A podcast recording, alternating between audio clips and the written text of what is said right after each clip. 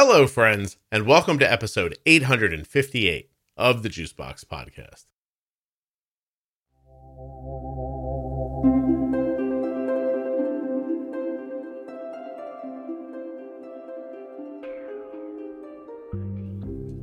On today's show, I'm going to be speaking with Jenna. She was diagnosed with type 1 diabetes as an adult and has run in a number of marathons with type 1. We're going to be talking about that and much more on this episode of the Juicebox Podcast. While you're listening, please remember that nothing you hear on the Juicebox Podcast should be considered advice. I just forgot the words. That's crazy. Medical or otherwise. wow. Uh, while you're listening today, what? How do I do this? Uh, while you're listening today, please remember that nothing you hear on the Juicebox podcast should be considered advice, medical or otherwise.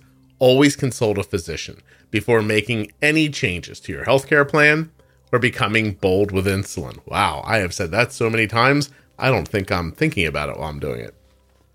Uh, T1dexchange.org forward slash juicebox. If you're from the US, and have type 1 or are the caregiver of a type 1, please take the survey at t1dexchange.org forward slash juicebox. Thank you. Uh, I'm just going to leave all that in so you can enjoy my confusion.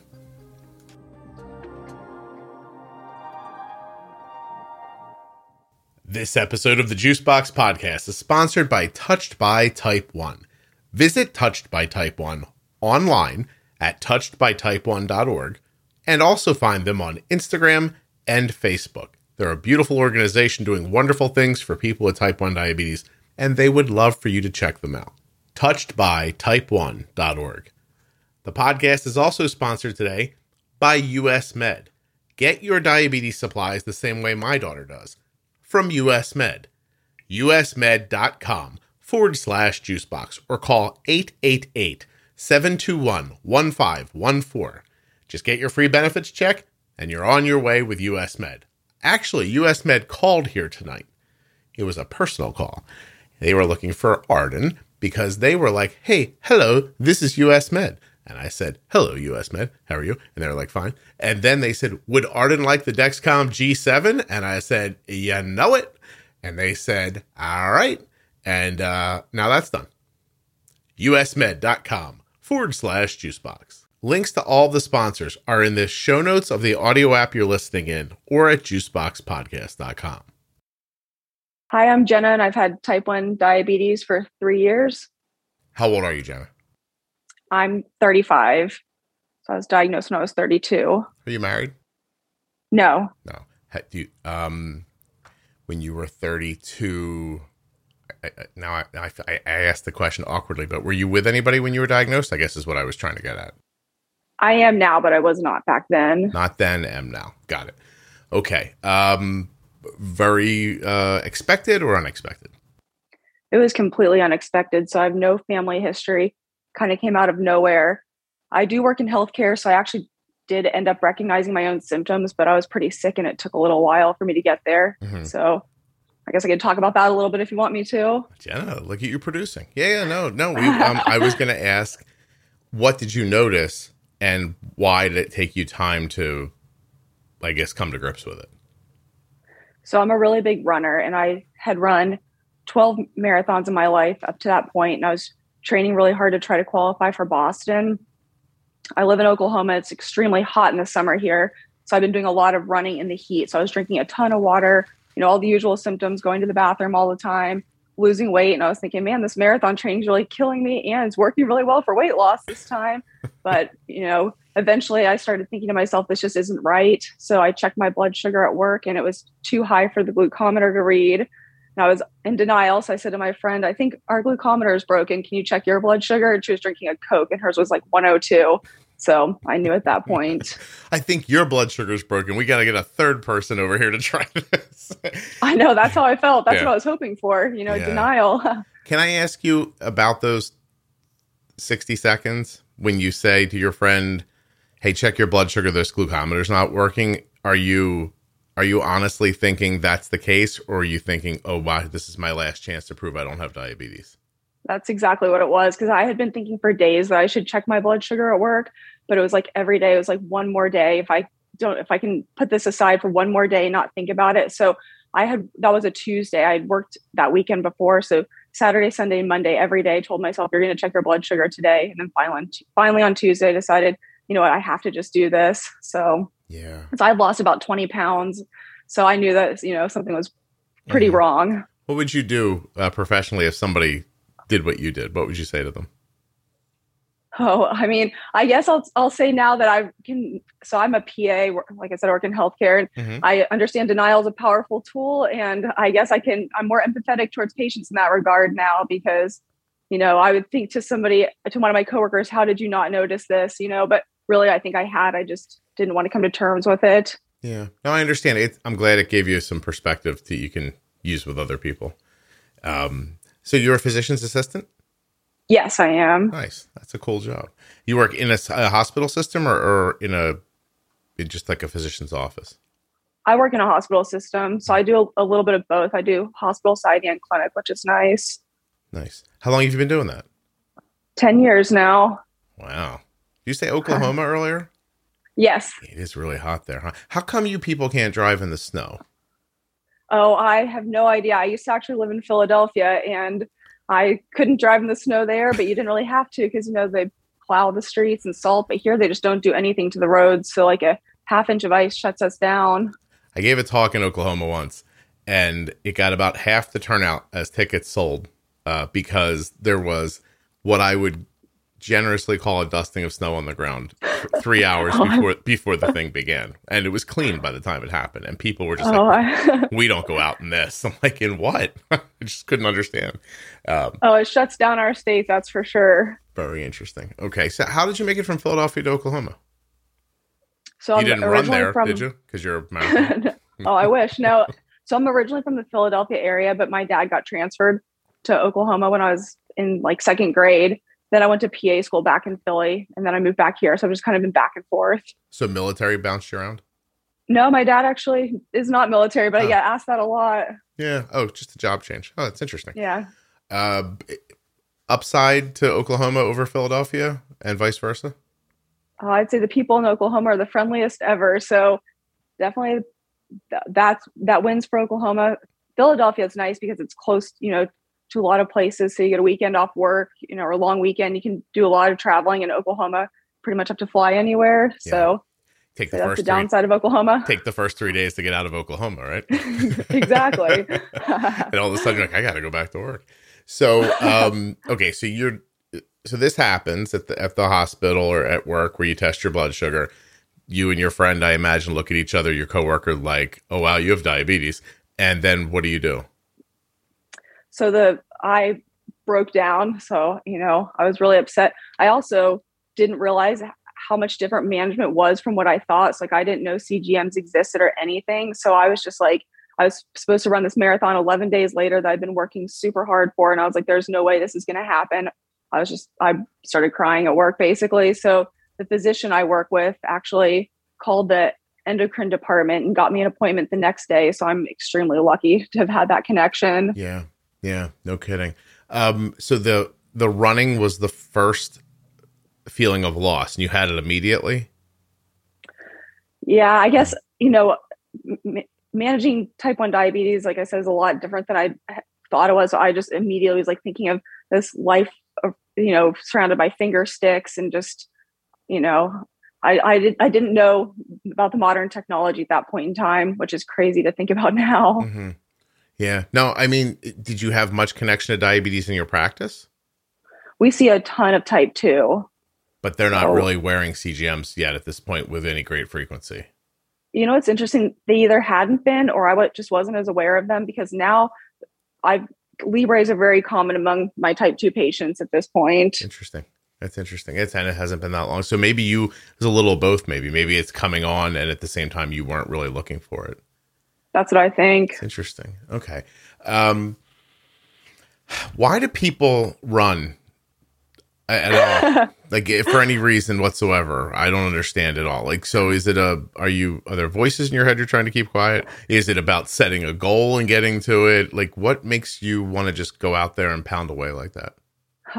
I guess I am a pretty goal oriented person, but there's actually a really strong running community in Oklahoma City. So I meet a little group to run before work Tuesday through Friday. So mm-hmm. it's kind of nice little social hour before work. And I meet a group to do long runs on Sundays. So it is a pretty social sport. Yeah. You're not answering my question though, Jenna. Are these a group of lunatics, these people, or are they just some people who like to run? What is it? Because, may I tell I guess, you why? I, guess, I, I, guess we just like to run. Oh, what were you about to say? I, I have to just. Uh, this person's never going to hear this, so it's fine. Um, I'm tangentially related, not related. I have I've seen a person more than once or twice in my life. Let's just say, who uh, runs to the point where their body appears to be a skeleton wrapped in small muscles, um, and they don't seem like happy people to me. Oh, well, I don't run that much. I don't uh, okay. think you'd even look at me and probably peg me as a runner. I just look like an average person. Okay. This, but, uh, and and not to lump everybody into one category, which is what I just did and not what I mean. But but this specific person I'm thinking of, like in my mind, uh, when I look at them, I think something's wrong and this is the way they're dealing with it. It doesn't look any different than overeating to me. Does that make sense? Yeah, I know the kind of people you're talking about, but okay. I wouldn't put myself in that category. I just I just like to run. I ran track and cross country as a kid and I yeah. just kept going. You get that like uh what do they call that? Runner's high? You know, maybe sometimes I don't I don't think on a daily basis or anything. No kidding. It's so so goal oriented. See, we're getting through this. My son just explained this to me the other day. He said, I don't care what I'm doing. I just want to set a goal, achieve the goal, and reset a goal. It's very, yeah. uh, you know, is that sort of it then? I think so. Yeah, I had that goal to qualify for Boston, and I will tell you, I ran that Amer- that marathon 11 days later, and I did. Did you really? So, Wait a minute. I did. did yeah. You, you just like, did you know what you were doing at all with your diabetes? I did a ton of reading in that 11 day period.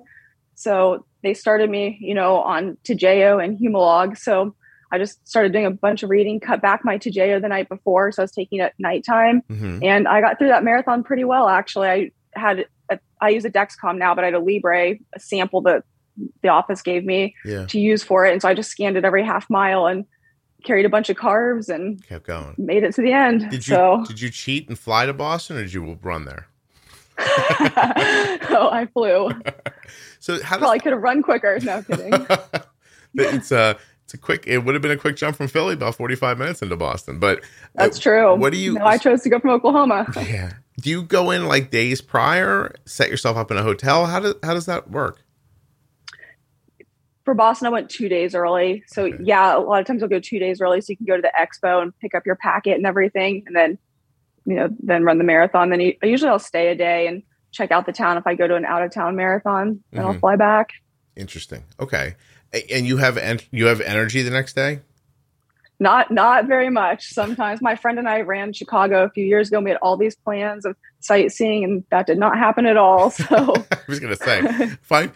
I, I, I had a, uh, an extended catch with Cole the other day, and I was like, tomorrow we're going to need to take a break. So um, I'm, I'm so I'm saying you get on a plane. Like if I got on a plane and flew from Oklahoma to to Boston and spent a couple of days I, I might need those days to recoup from the flight. Maybe this says more about me than it does about you. um, so, how do you, going back to that first run? Well, let me ask this: How many marathons had you run prior to your diabetes? Do you think? I ran twelve prior. Wow. To. Okay, and then I'm assuming there's, um, you know, a way you get ready, whether you have diabetes or not. But how does it differ from before di- type one and after type one?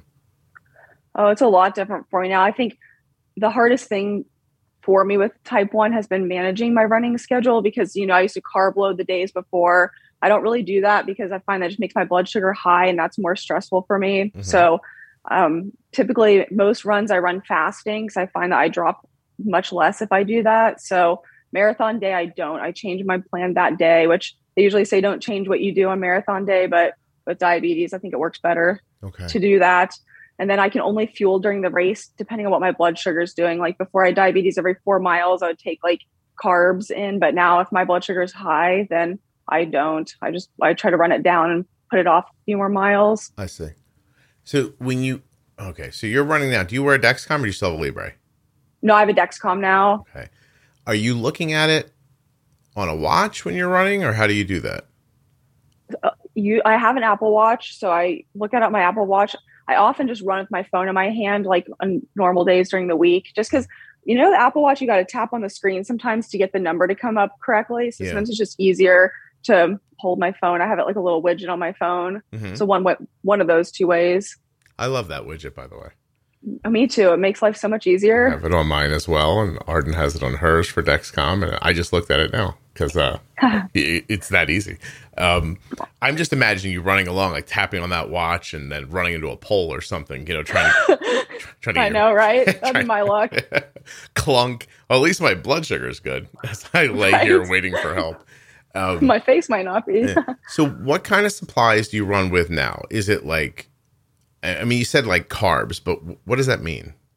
So I used to use those like little goos. I don't know if you're familiar with them. Mm-hmm. Um, like runner, like runners and triathletes use them a lot. But the only so they're just like basically like a honey consistency, but they have 23 carbs in them and spike my blood sugar like crazy. Mhm. So during the week, normally I just use fruit snacks because there's about four carbs per fruit snack. So if I see I'm trending down, I'll just pop a fruit snack or two. Because if you use the goos, then you end up high when you're done. And since I'm type A, I like to have tight control. So I don't want to end my runs with high blood sugars. What's that mean? What's your range that you're shooting for? I pretty much try to keep my blood sugar between 70 and 140 as much as I can. Mhm. Oh, I like that. Who you listen to this podcast, right? I do, Oh, yes. That's uh when did you find it? I found it probably about three weeks after I was diagnosed. I was just, I was trying to learn as much as I could. And I started like doing Google searches and everything, found your podcast. And I've listened to probably almost every episode now. Jenna. I was just saying the I other jump day. around, but Well, I don't care how you get it done. And, and um, I was just saying the other day, I have to find like a digital award to give people. Like when they've listened to every episode, they should get something.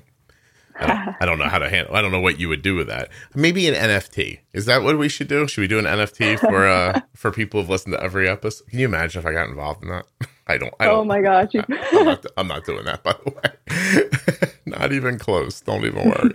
um, but I, I do when people say like I've listened to pretty much the whole show. I'm like, wow, that's amazing.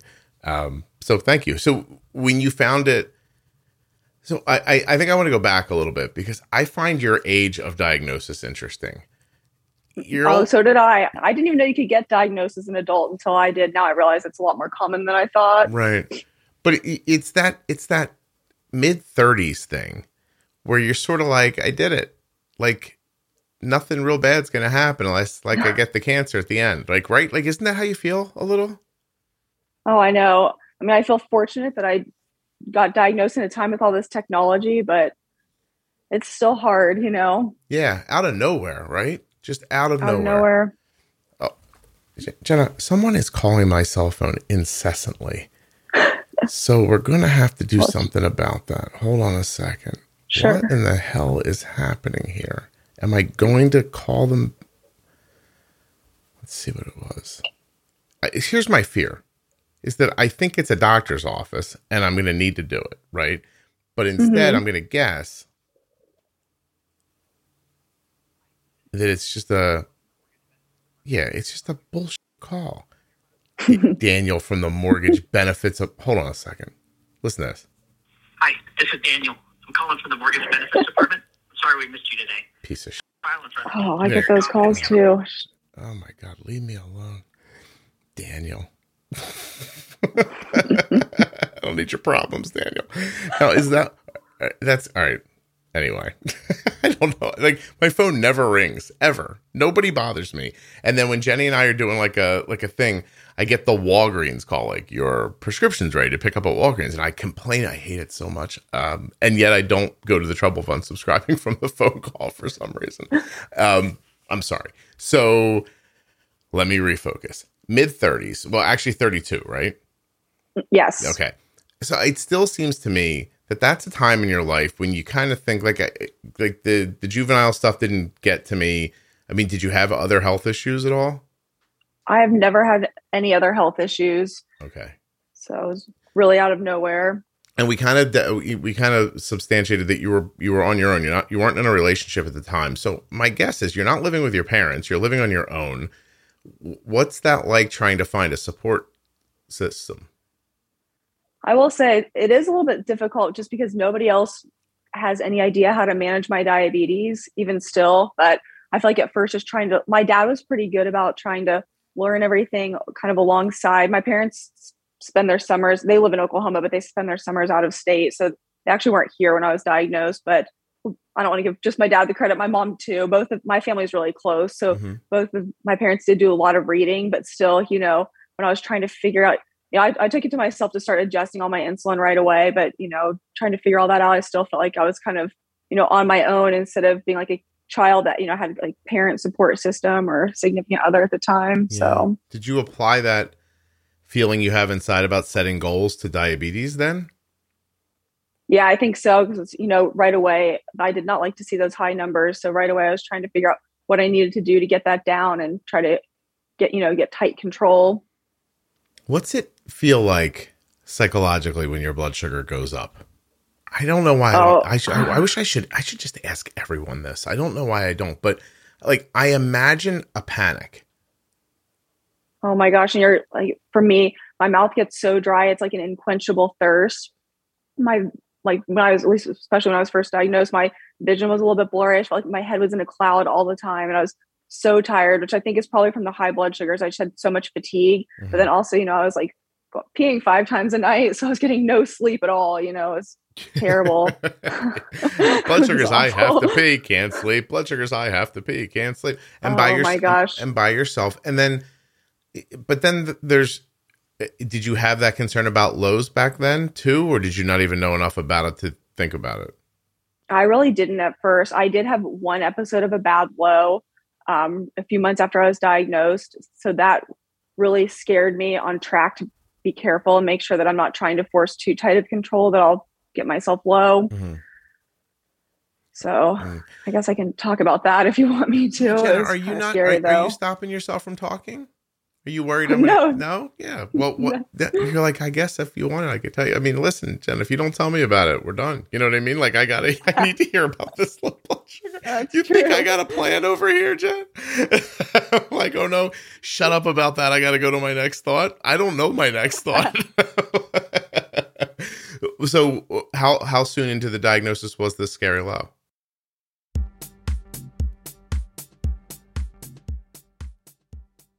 Have you found that getting your diabetes supplies can be a pain in the butt? I have too. But not any longer, because now we're getting Arden's diabetes supplies from US Med.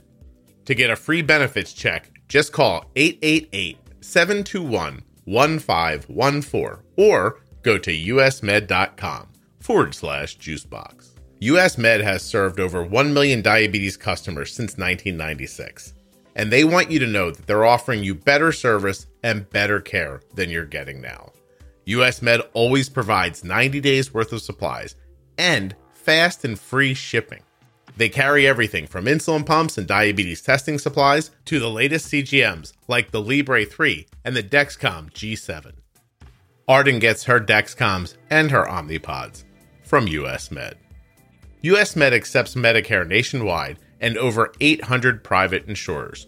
US Med is the number one distributor for Freestyle Libre systems, the number one specialty distributor for Omnipod Dash, number one fastest growing tandem distributor, the number one rated distributor in Dexcom customer service satisfaction surveys, and they are proud of the white glove treatment that they offer their customers. usmed.com forward slash juicebox or call 888 721 1514. And that 888 number is special just for Juicebox podcast listeners. Now, if you decide to go to the website, it's super simple. Here's what it tells you when you get there. Getting started is easy. From the comfort of your own home or office, you can now join over 1 million satisfied customers who rely on our staff of courteous, knowledgeable, and trained US Med customer care representatives to keep you up to date with your medical and diabetic supplies delivered right to your door. Super simple benefits check name, phone number, email, zip code, and then just hit the button that says request a free benefits check. It's that easy. Let US Med take care of your supplies so you don't have to worry.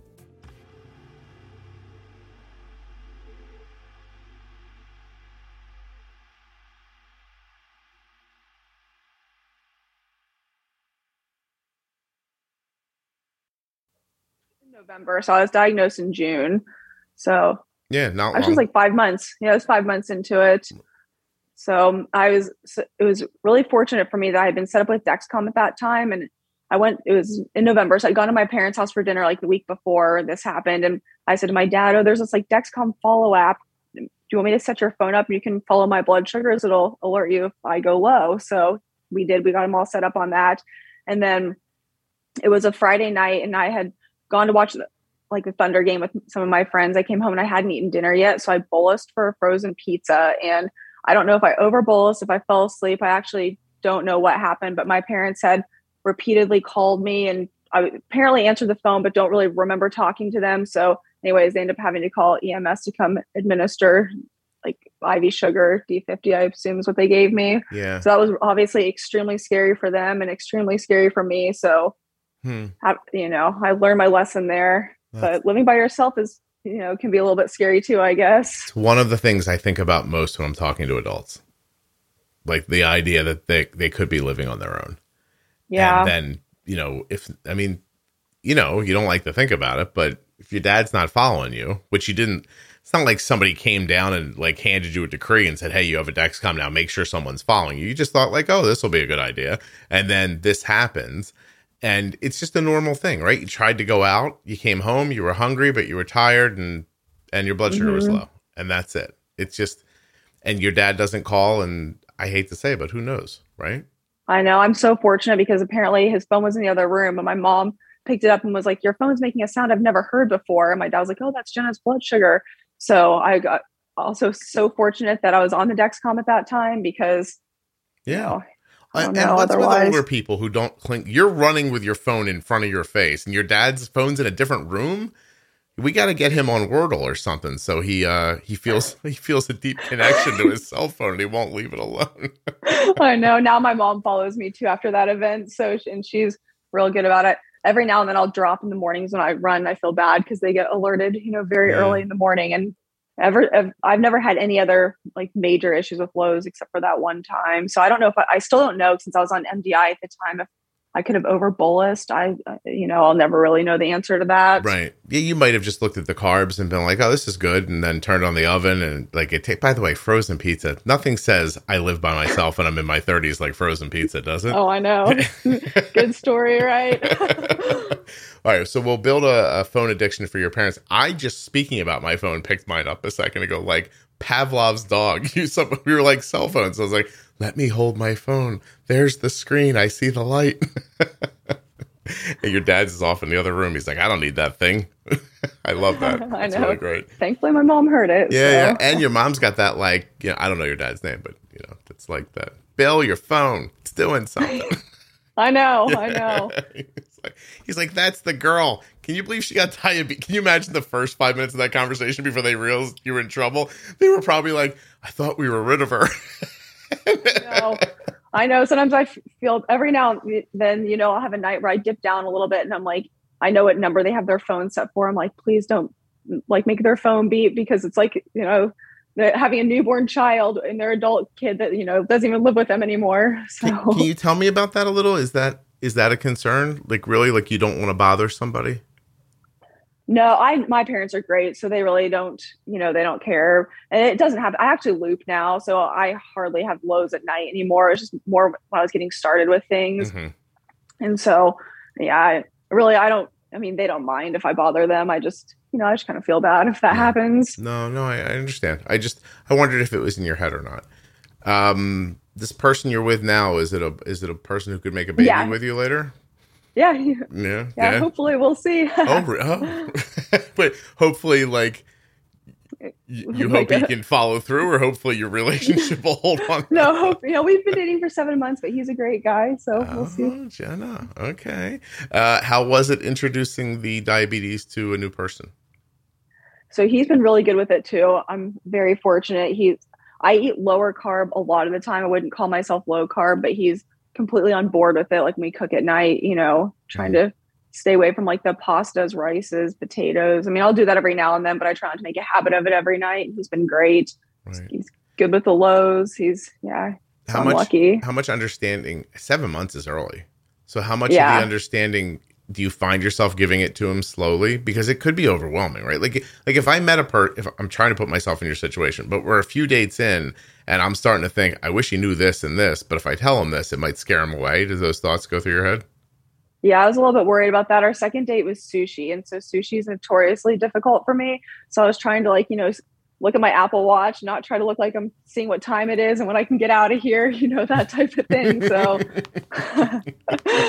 you know, so, but now he's, you know, now he understands, and he's he's an engineer. I feel like he's like kind of guy that researches things. So I think he's done a lot of reading on the side about it. yeah they love that stuff they're so Yeah, they do. speaking of people with odd minds look at you engineers and runners no, he's not a runner, but no yeah, i mean right. the, the mix the mix you hang with is interesting too That's that's true. what is it about your uh the way you think that lends yourself to those kinds of people do you think Well, I come from a family of engineers. Obviously, I broke that uh, track when I went into healthcare.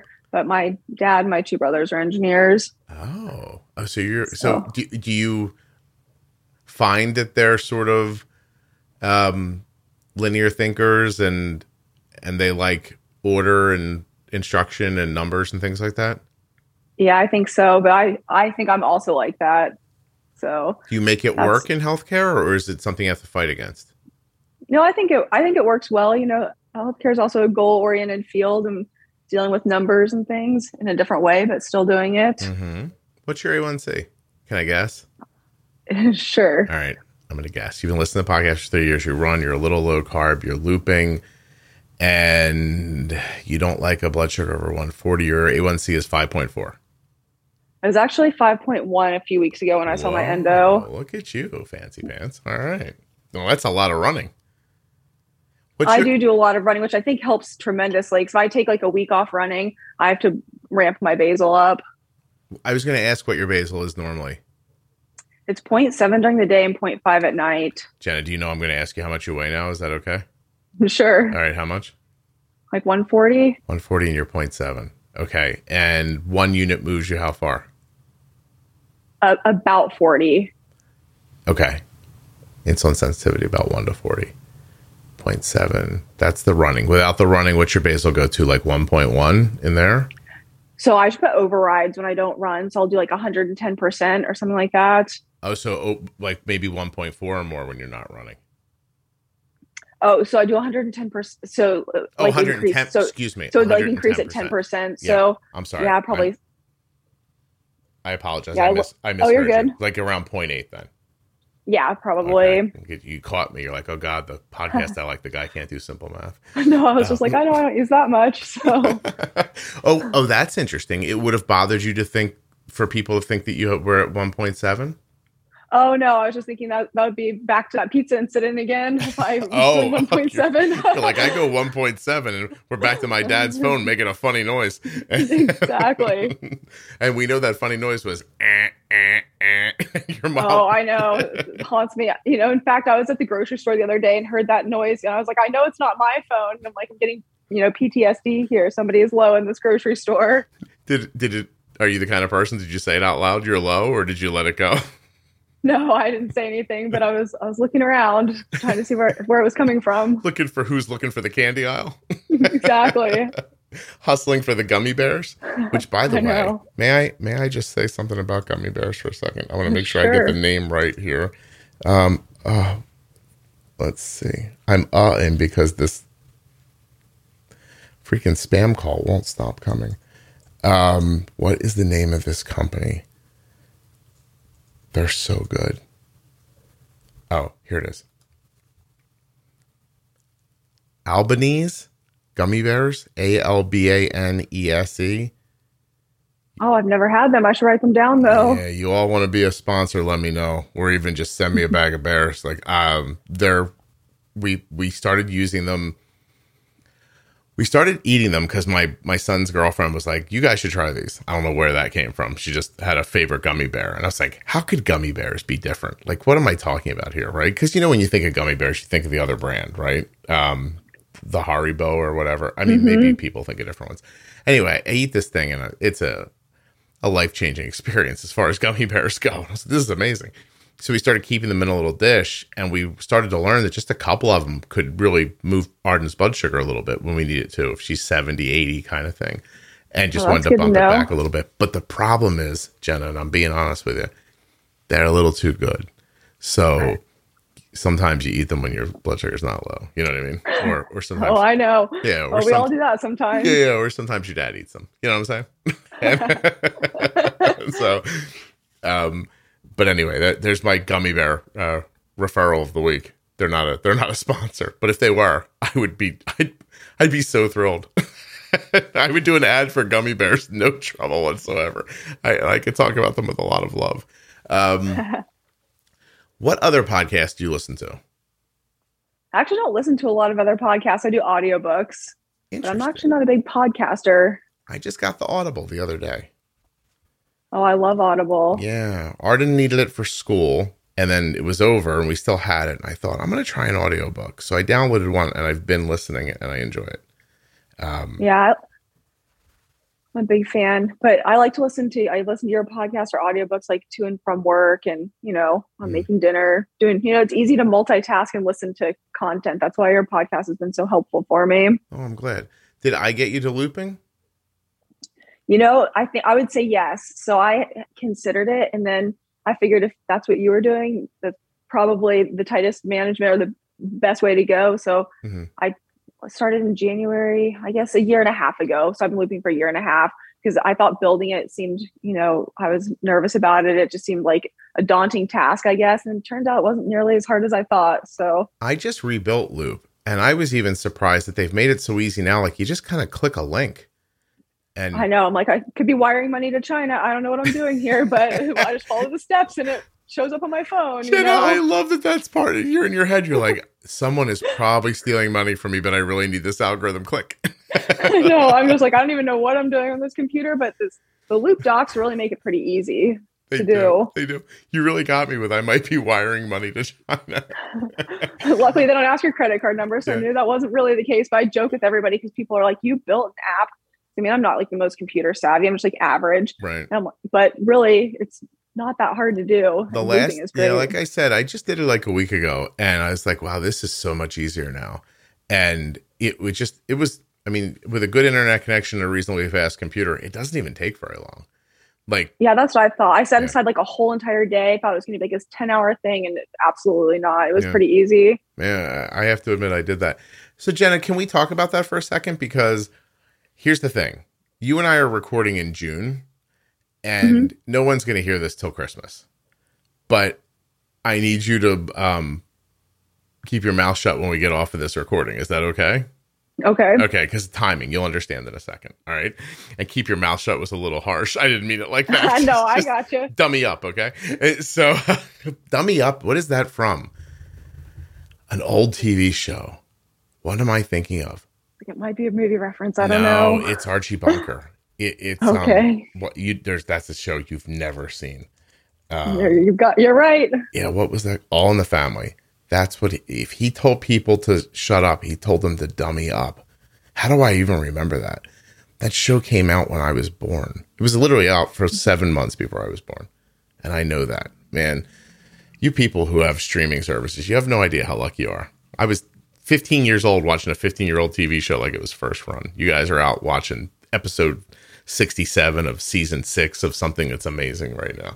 Uh, anyway, Arden used Omnipod 5 for a while. And we used it for two reasons. I wanted to understand it. That was first and foremost. And I wanted to see if it was something I thought Arden could stick with because I wanted it to be. I wanted her to have a retail option. I didn't want there to be a RileyLink in between the pod and the, and the algorithm, etc. And um, we figured it out, and I understand it now. I understand how it works. It's very um, it's reminiscent to the other retail stuff that's available Um, Okay. but it for for me what I what it- what I guess what it eventually taught me was that Omnipod 5 Control IQ they're not competitors with Loop. Like to to hold those two things up against each other is a mistake. Omnipod 5 is not trying to be Loop. Control IQ is not trying to be Loop. Nothing's trying to be Loop, honestly. The Medtronic version is not trying to be it. And so where I found it lacking for us was in target blood sugar and the ability to address a rising blood sugar more aggressively. Those were really the two Okay. the two eh, I when you call them problems. It was just the two sticking points that I had. Now I'm watching people online use it and they're loving it. It's going exactly the way I expected. Not everybody's going to listen to this podcast the way you did, right? And Right. those people deserve to have blood sugars that are reasonable too. And so mm-hmm. the, if these people are seeing rises that are coming back in a couple of hours and not getting low, this is a significant improvement for them. And and so I I think I think it's going to catch on huge and I think people are really going to love it. It's only been out for a couple of months now that I'm talking about this. But for us it it was um I don't know, we just wanted to go back to loop. So, Yeah, Loop has some good features too, like being able to set the overrides, like being able to set a time. I do that a lot at night. I'll set an override for I usually run at five, so for four thirty in the morning with a really high target. So essentially, it shuts off my basal, mhm. so I don't have to actually wake up and do it. It's nice that it just does it on its own. Or, you know, you can program it to do it on its own. Yeah. Yeah, no. I mean, like- there's little listen, it's do it yourself. It's there's a lot of little Mhm. options that are great that you know, didn't have to go through FDA approval and doesn't have to be printed in a manual and you don't have to train people on and there's a lot of reasons why retail systems don't do some of that stuff. And they're all very legitimate reasons. Like I'm not telling you differently. I am seeing people online, you know, who are setting their range 70 to 180 and coming in range 100%. And Mhm. you know, for someone who more recently had a 320 blood sugar that then was a 46 hours later, it's an amazing improvement for mo- it's going to be amazing improvement for most people using insulin. Um, Oh, I think so too. yeah, it, it's I'm super excited about all of them. I can't wait to learn more about them. And you know, I I figured out ways to manipulate it a little bit, but it was it was almost too smart. Like if you manipulated it in one way, it would manipulate you back, and you'd be like, oh no no, and you're like, oh okay, well, and and one of those things I mean is like if I made like a really good, what I would consider like a good aggressive bolus on like a heavy carb meal, something that held Arden in the 80s or 90s for hours after this meal it was uh, like for hours i was like i am killing this. Except the algorithm was like yo our target's 110 and so for every minute it was 90 it was trying to get her to 110 taking basal away. And then when my gray hmm. bolus left there was a black hole where no basal existed and then she'd head back up again. Now it would see that but it wouldn't it wouldn't address it till 110 and then it was addressing it not aggressively enough to stop a 170 Okay. so even I if I created a 90, I couldn't avoid the 170 later. I, it- I was either having it on one side or the other. If I would have made two, like, you know, if I would have made a less aggressive bolus and held her at like 120 after a meal, then I think it, then the algorithm would have stayed in the game a little bit. But I was just like, I don't know. Like it's, I'm so accustomed to doing it the way we do it. But I, anyway, I wanted to have the experience. I had it. It's amazing. And, um, and I know how to talk about it now. Um, but we did switch back. So Yeah, I'll be looking forward to that episode. Yeah. But yeah, I agree. It's going to be a game changer for a lot of people because I know loop is a lot for a lot of people, you know, to try to even think about doing. Yeah. Oh, are you kidding? Like I was in a panic when I, I, you know, Arden's like, I'm gonna, you know, you know, when are we gonna switch back? We'd been talking about it, letting it go for a while and everything. And um, and the other thing too, I should mention here is that we still Arden's having trouble with her hormones. Like we're still speaking with doctors about getting her hormones balanced and everything. Like her insulin needs might be heavier than most people's. Like y- you know Mhm. what I mean. So who knows if if we don't figure out this kind of imbalance that she has, and maybe we can put it back on her again and give it another try, which I would absolutely do. Um, the system was terrific. It was easy to use and, um, you know, kind of carefree actually. So, um, anyway, uh, oh, anyway, what she said was, is like, when are we going to do this? She got up one morning and she's like, Hey, my pod's going to expire today. Today'd be a good time, but I have to leave at one o'clock to go to a graduation party. It was like 11 o'clock. And I, I, I sent Kenny a, a, a message. Kenny from uh, Fox, the Fox and the Loop Help, Loop, oh, Fox and the Loop Help. Oh my God, Jenna. Kenny from the Fox in the Loop Help. Loop Help. Loop. Holy shit, Jenna. This is it. Hold on. This is it. I'm going to start over. Kenny from the Fox in the Loop House episodes. What was happening just then? anyway, he helped me. He's very nice. He sent me a little information that I needed, and I just pushed on. In like 90 minutes, we were running again. It was Oh, that's easy. great. Yeah, it, it, it was not difficult. And um, I would tell you probably it was a new pod.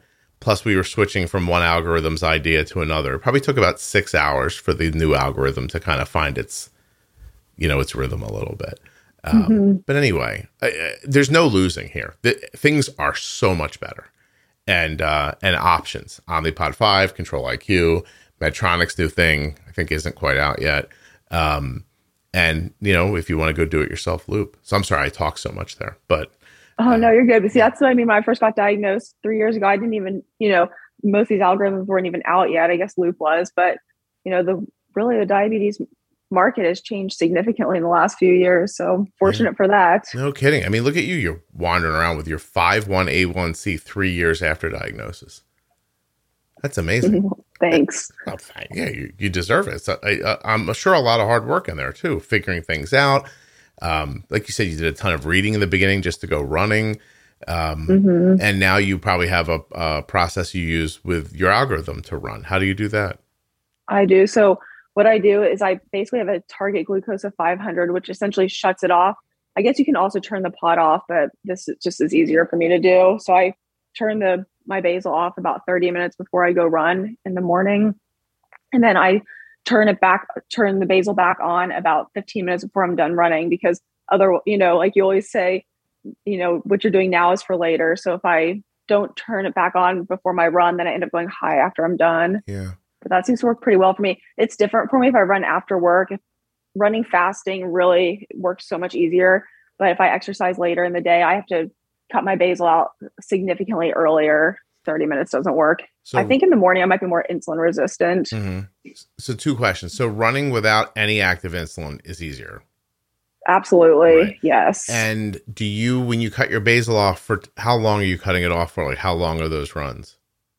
so usually before work, I like on work days, I'm usually running about five miles. So oh, less than an hour, Okay.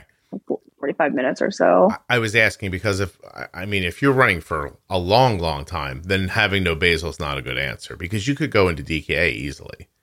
Right. So I use a small amount of basal during long runs. And mm-hmm. I also bolus really tiny, like a quarter of what I normally would for the amount of carbs I'm consuming. So I do use insulin during Right. those. Yeah. I, not that, listen, not that I didn't think you were, but it just, Mhm. it, felt important to say here that For people out there, yes. Yeah, that you could have a what looks like great blood sugar, but if you don't have insulin, you could still go into DKA. So you could you could have a 95 blood sugar, be running for three hours without your basal on, and still have uh, a medical emergency. So you do That- need. don't do that. yeah, Jenna's like, I didn't say that. No one said that. Stop it. no, I just wanted to be clear. Um, okay. Well, what if I not asked you? Oh, I started leading into. So first of all, it sounds like you like this boy, Jenna, which is nice. And mm-hmm. um, but you're thinking of kids, like for yourself. Maybe not with him, but you kids are something you want to do. Yes. Okay. Hopefully. Hopefully. 35, but hopefully. Are you, are you starting to feel like this is it?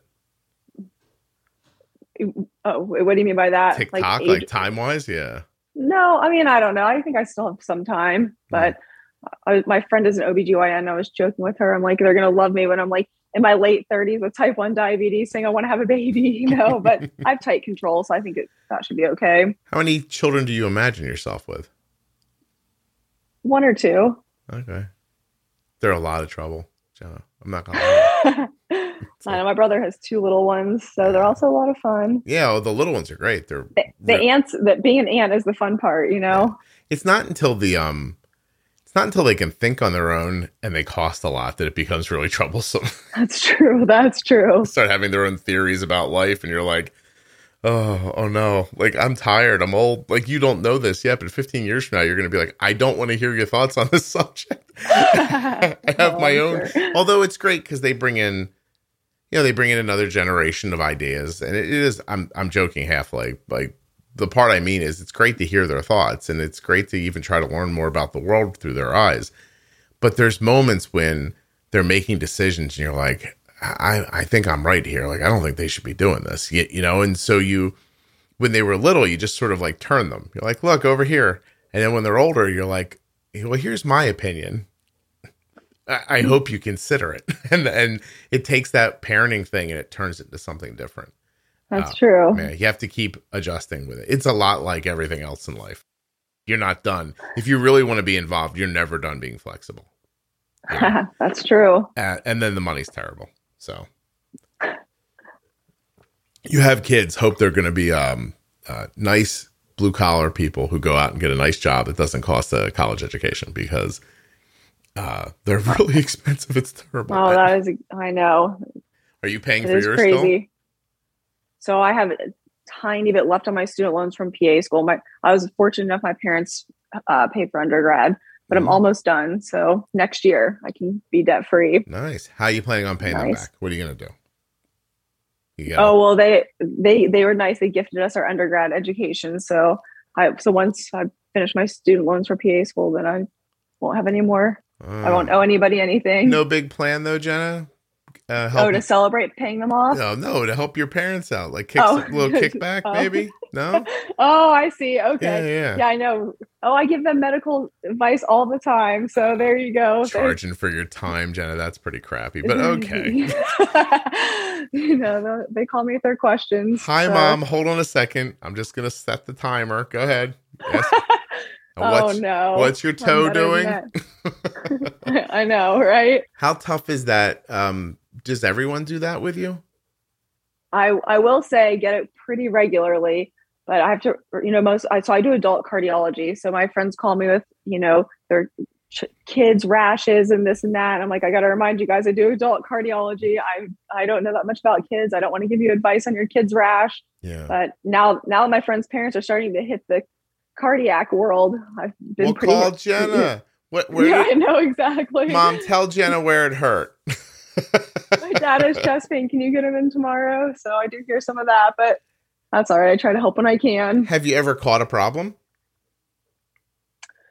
You know, I guess I will say I had my mom's uh, friend take her husband to the ER recently, and that ended up being something that needed to go to the ER. So I was, I was, I was glad for that. Just talked to a friend of mine.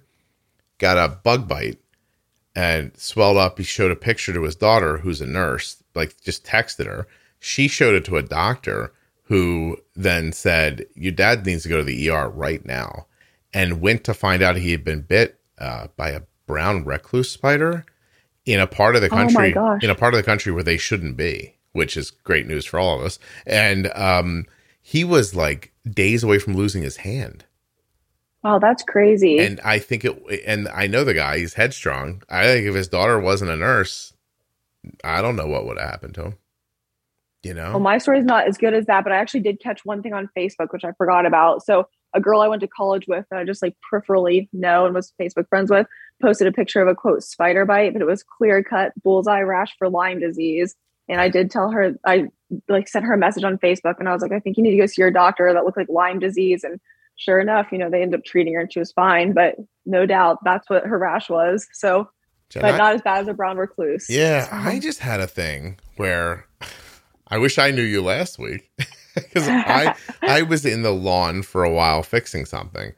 And then next day I had this little lump between my thumb and my forefinger on the top of my hand. I was like, and it was hard, and I was like, "Ah, something bit me. And then it started to itch really badly. And then another bump popped up, like on a different finger, and then a third bump, and then a fourth bump, and then they were all itchy. And then the itching became systemic. And Jenna, I itched in places we're not going to talk about because we don't know that well, uh, where I definitely wasn't bit, bit by anything or didn't touch anything with these bumps. Because once you get a bump on your hand, you know, you reach with the other hand. And so I had been, I was very careful about all that. And maybe, you know, I kept being like, oh, uh, something bit me. There's no way I'm not going to overpower this. I'm a reasonably healthy person. Well, five or six days later, I started getting tired in the afternoons out of nowhere. And I was like, what is happening? So between the itching and I could tell it was systemic because I was having like a histamine response. Like it, like there were there were places on my body that if I didn't touch them, they were fine. But if I just brushed by them, they became incredibly itchy. And then if I itched them, there was like swelling, no matter where it happened. And um, my wife's like, "Will you go to urgent care?" And I was like, "One more day." And I'm like using Flonase and like taking I don't know, I don't know, stuff medicine I thought was going to help. Who knows? But I just woke up one day and one of the lumps from the right hand was on the left hand. I'm like, I'm done. And so I, I went in and they hit me with a steroid pack and boo, that fixed everything. Really That's cool. you sound like me. One more day of my diabetes diagnosis. I was just like, put this off till tomorrow, right? Yeah, I I, I kind of told it because of that because I think people feel badly, but it's it's in everyone's head. Like there was no reason for me to not go three days sooner when my wife's like, mm-hmm. "What are you doing? Like like." What's the point of this? You know, at this at this juncture, I'm like, it'll get better. It'll get better, and like, it wasn't getting better. I, it was getting worse. So, Yeah, I cleared cleared up with the steroids. That's good. well, Jenna, can I tell you another part of the story? Sure. the pharmacist mistyped the directions on the steroids. So I took a lot of steroids in the first three days that I wasn't supposed to take, apparently, and uh, really kicked the crap out of it. It was- but but about two and a half days in, I, I took a hot shower and I got out of the hot shower and I was like, my chest is tight and my neck is tight, and I was like, what is happening? And I cooled down and I was okay. And then that made me think about the medication the next morning. And as I was putting them out on the table, getting ready to take three of these tablets in the morning, which I was supposed to be taking, I was supposed to be taking two in the morning and two at night. She had me taking three in the morning and three at night. And um, and so by the way, a local pharmacy. It's, it's not it's not anybody who's a as a, as a sponsor. Nobody worry. And um, and so as I'm shaking them out on the table, I think I don't have enough to get through this script and that's the only thing that stopped me and thought like i'm taking too many of these then i went back and we straightened it all out and it you know it wasn't terrible but um i think it did it, it, it did um explain the tightness in my because i like like tightness across my neck and my shoulders i think my, my heart just started beating really quickly and um but i'll tell you what it really kicked the hell out of those lumps the rash, is gone. yeah no problem they were it wasn't even a rash it was just bumps they were weird Bumps, yeah. yeah, I couldn't even see them. Uh, very strange. Anyway, Jenna, what have we not talked about that we should have so far? I guess there's only one more thing that I kind of wanted to talk about. And I guess so I always feel like low carb is polarizing amongst the diabetes community, but I do think in regards to exercise, it works really well because I always see people posting like, you know, we can't get through recess, can't get through gym class. And I think it's kind of the mentality that I've, you know, taken on. Like if I want to go, you know, not even just running, you know, if I want to go do, go for a walk at night, go do other like, you know, ex- exercise like if I, for example, if I run after work and I'll eat low carb lunch, which I Mhm. think is extremely helpful because I don't have a whole bunch of insulin on board and I can usually get through a run versus if I eat like, you know, pizza for lunch or something that's going to take some corrections or like extended bolus or something like that. Yeah. But I always feel like, you know, it, it- I, I can't put myself in team low carb because I don't eat low carb all the time. You know, I eat pizza, sushi, burgers. I'll go out and do that kind of stuff. But if I know I'm planning to exercise later in the day, I think it's really helpful to do like I do like charcuterie boards or meat roll up type thing,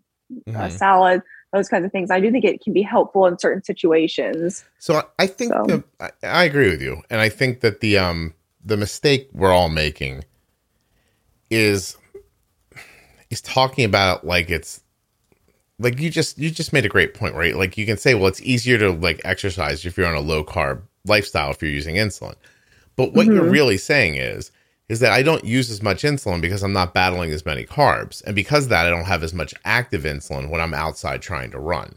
So Exactly. you, you could you could probably i mean not that this is uh, apples to apples but you could probably accomplish the same thing with more carbs if the with carb heavier food if it was just fewer of them if you were just using less and and i'm not saying it would it's not easier with a low carb lifestyle i mean it obviously is and i also think that Mhm. the arguments you see online are seasonal Oh, and True. yeah, right. So, and and I don't mean like winter, spring, summer, fall.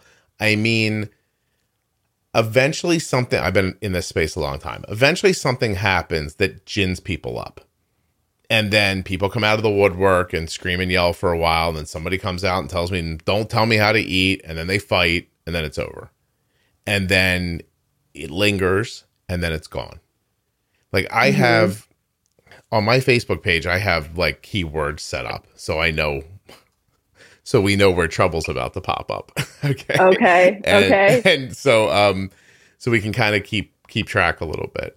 And it, you'd be amazed that you can go three, four weeks and the word low carb will come up 800 times a day. And then all of a sudden it stops for months. Oh, that's interesting. And it's, and makes sense though. I do agree with you. I go through periods of time where you see it a ton, you know, popping up on like my Facebook feed for the group or something Mhm. like that, and then you don't hear about it for a while. Yeah, and I understand it. I've said this before, and I, I steadfastly I stick to this. I think it's just people who have found something that works for them, and they're trying desperately to share it with other people. It- they- Yeah. they, they feel like they've found a secret. You're struggling for no reason. They want to tell you. Now, I've also seen people who listen to this podcast who would do the same thing. Who said, "Look, I eat whatever I want, and my A1C is in the fives, and it's because I learned this thing on this podcast about how to use insulin." The mistake we end up making is thinking that these things are mutually exclusive. Like you either Right. have to eat a bunch of carbs and really know how to use insulin, or you need to eat no carbs and use a low amount of insulin. Like, why can't they all just be skills in a toolbox? That's what I agree. I completely agree because I just feel like low carb is a, a tool I use when I know I want to do something later in the day. Mm-hmm. Like, uh, and also, I thanks to your podcast, I think I'm I'm pretty good at using insulin most of the time. I mean, I had a a, a terrible miss last weekend eating pho, but in general, I can bolus for like the same pizza place I get pizza from. I do a pretty decent job. But you know, if I'm going to go exercise later in the day, I know that is not the right lunch to go for. You know, they make pizza in Oklahoma. there's a lot of pizza in Oklahoma. Is it any good, Jenna? Be honest. there, there are some good pizza places. Um, but I feel like Oklahoma is like lately everything is pizza, burgers, or tacos. Everything that pops up around here. Mm-hmm. Austin just bleeding all over the South. I see what you're talking Pro- about. Probably true. yeah, yeah, right. yeah, yeah. Um, you know, other things. I'm trying to find the girl's name um, as an example. So, some girl with type one is on American Ninja something last night. Yes. All I saw. I didn't watch it, but I saw about that. You might think that we landed on the moon again. if you're in, if you're if you're in the diabetes space, you would think we just found a way to like I don't know get water to Mars or something like that. Like it's going to be super easy. We're all going to leave the planet. It's going to be terrific. Uh, it this uh, girl like competed, did well, and she had diabetes. Her CGM was out on her arm, and I've I'm looking at a hundred notes. You have to have this person on the podcast. And and I'm like, oh, I mean, one day maybe, you know. But I mm-hmm. what I ended up telling them was she's going to get inundated by every diabetes like media outlet, and I'm like, I don't want to be a part of that, like because they're all just going to ask her the same silly questions, and who cares? It's going to be boring, True. right? Her what's her name? Here, if she's hearing this now, uh, six months later. Hey, six months later, congratulations, Katie Boone. Is it Bone? Bone, I think, is what I saw this morning. Okay. All right. All right. Well, Katie, great job. Very cool. If you want to come on now, that'd be amazing. But I don't I don't want to hear her like, I got diabetes and it was really more of a blessing than a like because she doesn't you know what I mean? Like I, I like people to have distance between their story and telling it. Yeah, that makes know, sense. Yeah. And so anyway, but that's not the point. The point is this happened. And now if you look at the diabetes space today, tomorrow, the next day, it's all going to be about this girl. Mhm. which cool i'm good with but it, it's sort of just like the thing with the low carb like you you light the fire and then people are focused on it and then they- then they give up a little bit and then it goes away and then i you know i i one time misspoke in a celiac episode and you know people online for days were like scott you said the wrong thing and i'm like okay well Oh, we'll really? I'm like, we'll fix it, you know, and um, and and but it's it becomes the most important thing in the world again because uh, in the celiac example, these people they know something I didn't know, and it, it was very simple. Like apparently something like called like quiet celiac or something like that, where you're still you're getting the damage, but you don't have any of the symptoms. And I was talking to this guy who was really stressing out about his kid's celiac diagnosis. And I said, and he was talking about, he was very fixed on a cupcake, talking about a cupcake at a birthday party. And I finally said, I was like, how many birthday parties does this kid go to exactly? You, know? And he's like, not many. And I'm like, well, just let her have a cupcake. And boy, people who understand silent celiac were like, no. I'm like, okay, like, like, tell me about it. We'll go back on. And we did. I had somebody on. We had a nice conversation about it. Like, whole thing. It's, you know, how people learn. But it's not like, but that episode still gets downloaded all the time, but I don't hear about it anymore. It- it- Okay. you know what I mean? It's just interesting. Right. It's interesting how things ebb and flow on social media. that is true. Yeah. But eh, because I've seen, I, and I also believe that the low carb wars that I've seen online are not as aggressive as aggressive as I've seen them five years ago. Oh, that's good. Yeah. So hopefully people just live and let live and Yeah, we're all in this together. Yeah. You know. share your thing and and let people pick I, I love the podcast for that reason. I think there's a ton of different information in here. You can take as whatever bit of it you want and use it and make your own thing. You know what I mean? Oh yeah, I've learned so much from it. Your pro tip series, definitely recommend that. Jenna, do, do you want to say something really nice to me and you're just you're embarrassed? Go ahead. no, it just helped me a lot because I feel like when I was first diagnosed, I was like kind of distraught and I couldn't even absorb what my endo was telling me. So, you know, she's great and she, I'm fortunate because she, I mean, she loves my low A1C. It's not like a lot of the things I read about online with these endos who aren't as supportive, but I just was, was like not mentally able to absorb what I was supposed to do. So, w- with this insulin. So I feel like I learned a ton from the podcast. I could, you know, listen to it, you know, once I was kind of ready to start trying to learn and manipulate things and, you know, nice. That's excellent. How long did it take you to run the Boston Marathon? so that was not a good marathon for me. Um, I was poorly trained. So that one took me three, I think 359 or 358, something like that. But the one I, my fastest marathon ever is still the one that was 11 days after I got diagnosed with diabetes. I did that uh, 323, I think is what it was. Wow. That's it. You know, if you wouldn't have told me, I wouldn't have known one way or the other what the number meant or didn't mean. You could have just been like 359. I would have been like, that's amazing. well, it's I mean, it's not a bad marathon time, just wasn't was not my best marathon. I was you know, I had some issues. My shoe cracked, like it was crazy. Like the heel of my shoe, the foam, like Really? t- like cracked. Yeah, it was like literally my right heel was like flapping around. So that was uh, obviously a distraction. That and make you curse by any chance, Jenna, when that happened? Oh, I'm sure I did. I, I was mad. I noticed it at mile 16, so I had a long ways to go still. I'm stalking you on Facebook now, and you went to my nephew's college that he's at right now. Oh, did I really? Yeah, don't say it out loud, but yeah, you did. Yeah. That's crazy. Nice. That's really nice. Um, do you have other marathons in your future? Yeah, I was think I have nothing scheduled right now, but I, Philadelphia is the week before Thanksgiving, so I may try to get do that one. That's the first one I ever did back in 2013, so Mhm.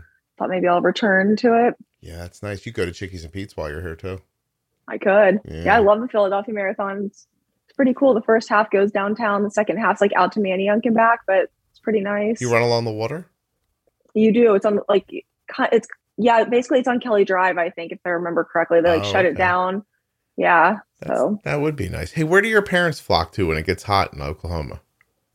so they have a beach house in the like very southern tip of Delaware, Like essentially Rehoboth? Ocean City, Maryland. Is that- Uh, oh. Yeah, uh, Fe- Fenwick Island. Okay. yeah, right by Rehoboth. Yeah. They, so they're running from the heat, right? Or they want the water? Yeah. Lucky them. I'm jealous. It was like 104 here last weekend, and they're they were telling me it was like in the 60s there. Is so that is that manageable for like how does that change your diabetes? Does that impact like your basal and stuff, or do you see the do you see the algorithm doing more work in the heat? yeah, it it does actually. So I have I'm like need more insulin when it's hot, and I drop when it's cold, which I don't know if that's the same for everybody. Mm, Do you find that with Arden? So Jenny, it's funny when I bring this up with Jenny. There's a defining diabetes or or variables episode, excuse me, about temperature, and Jenny thinks about it like interestingly. Like she's like, if you go out in the cold, you shiver, and that Mhm. burns energy.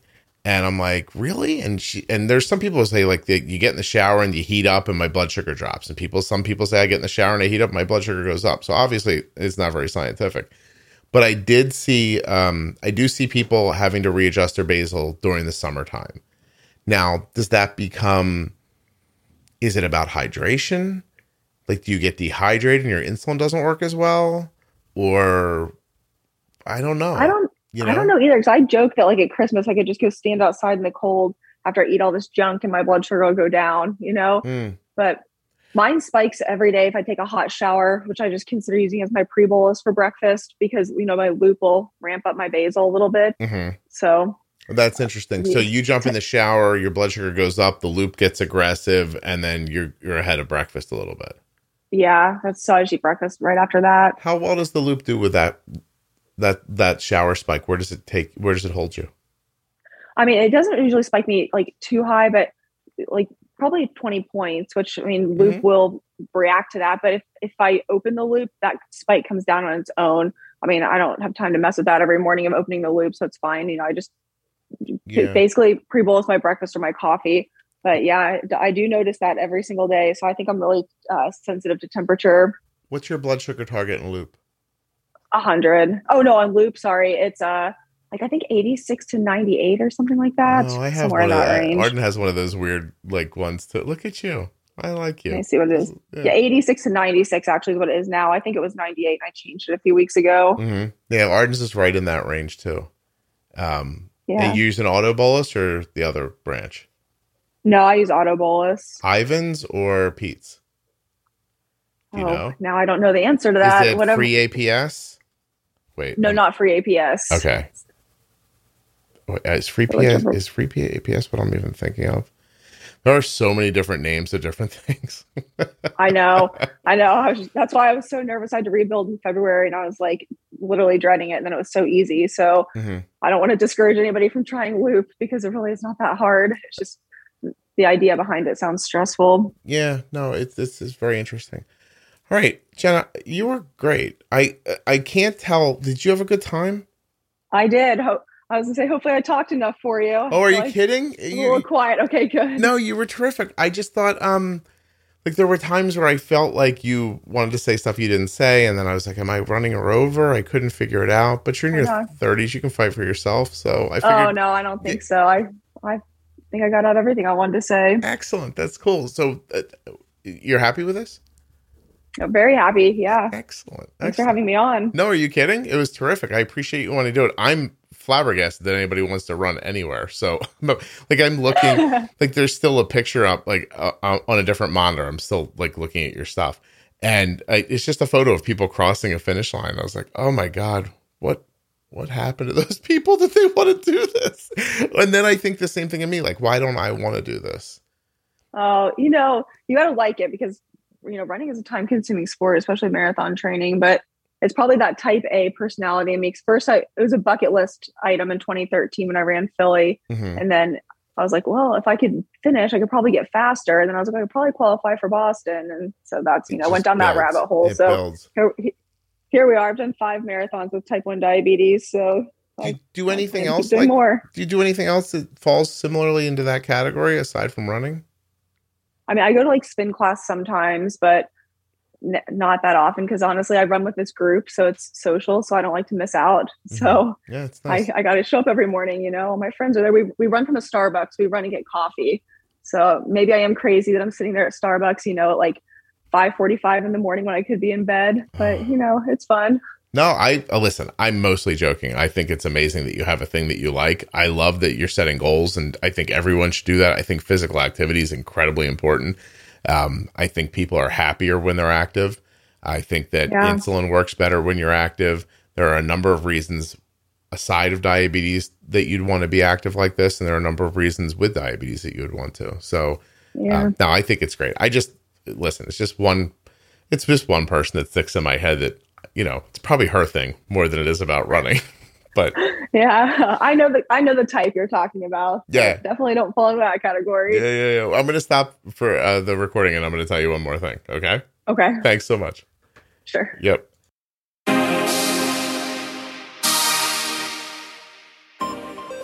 A huge thanks to Jenna for coming on the show today. And I'd also like to thank US Med and remind you to go to usmed.com forward slash juicebox or call 888 721 1514 to get your diabetes supplies the way we do from US Med.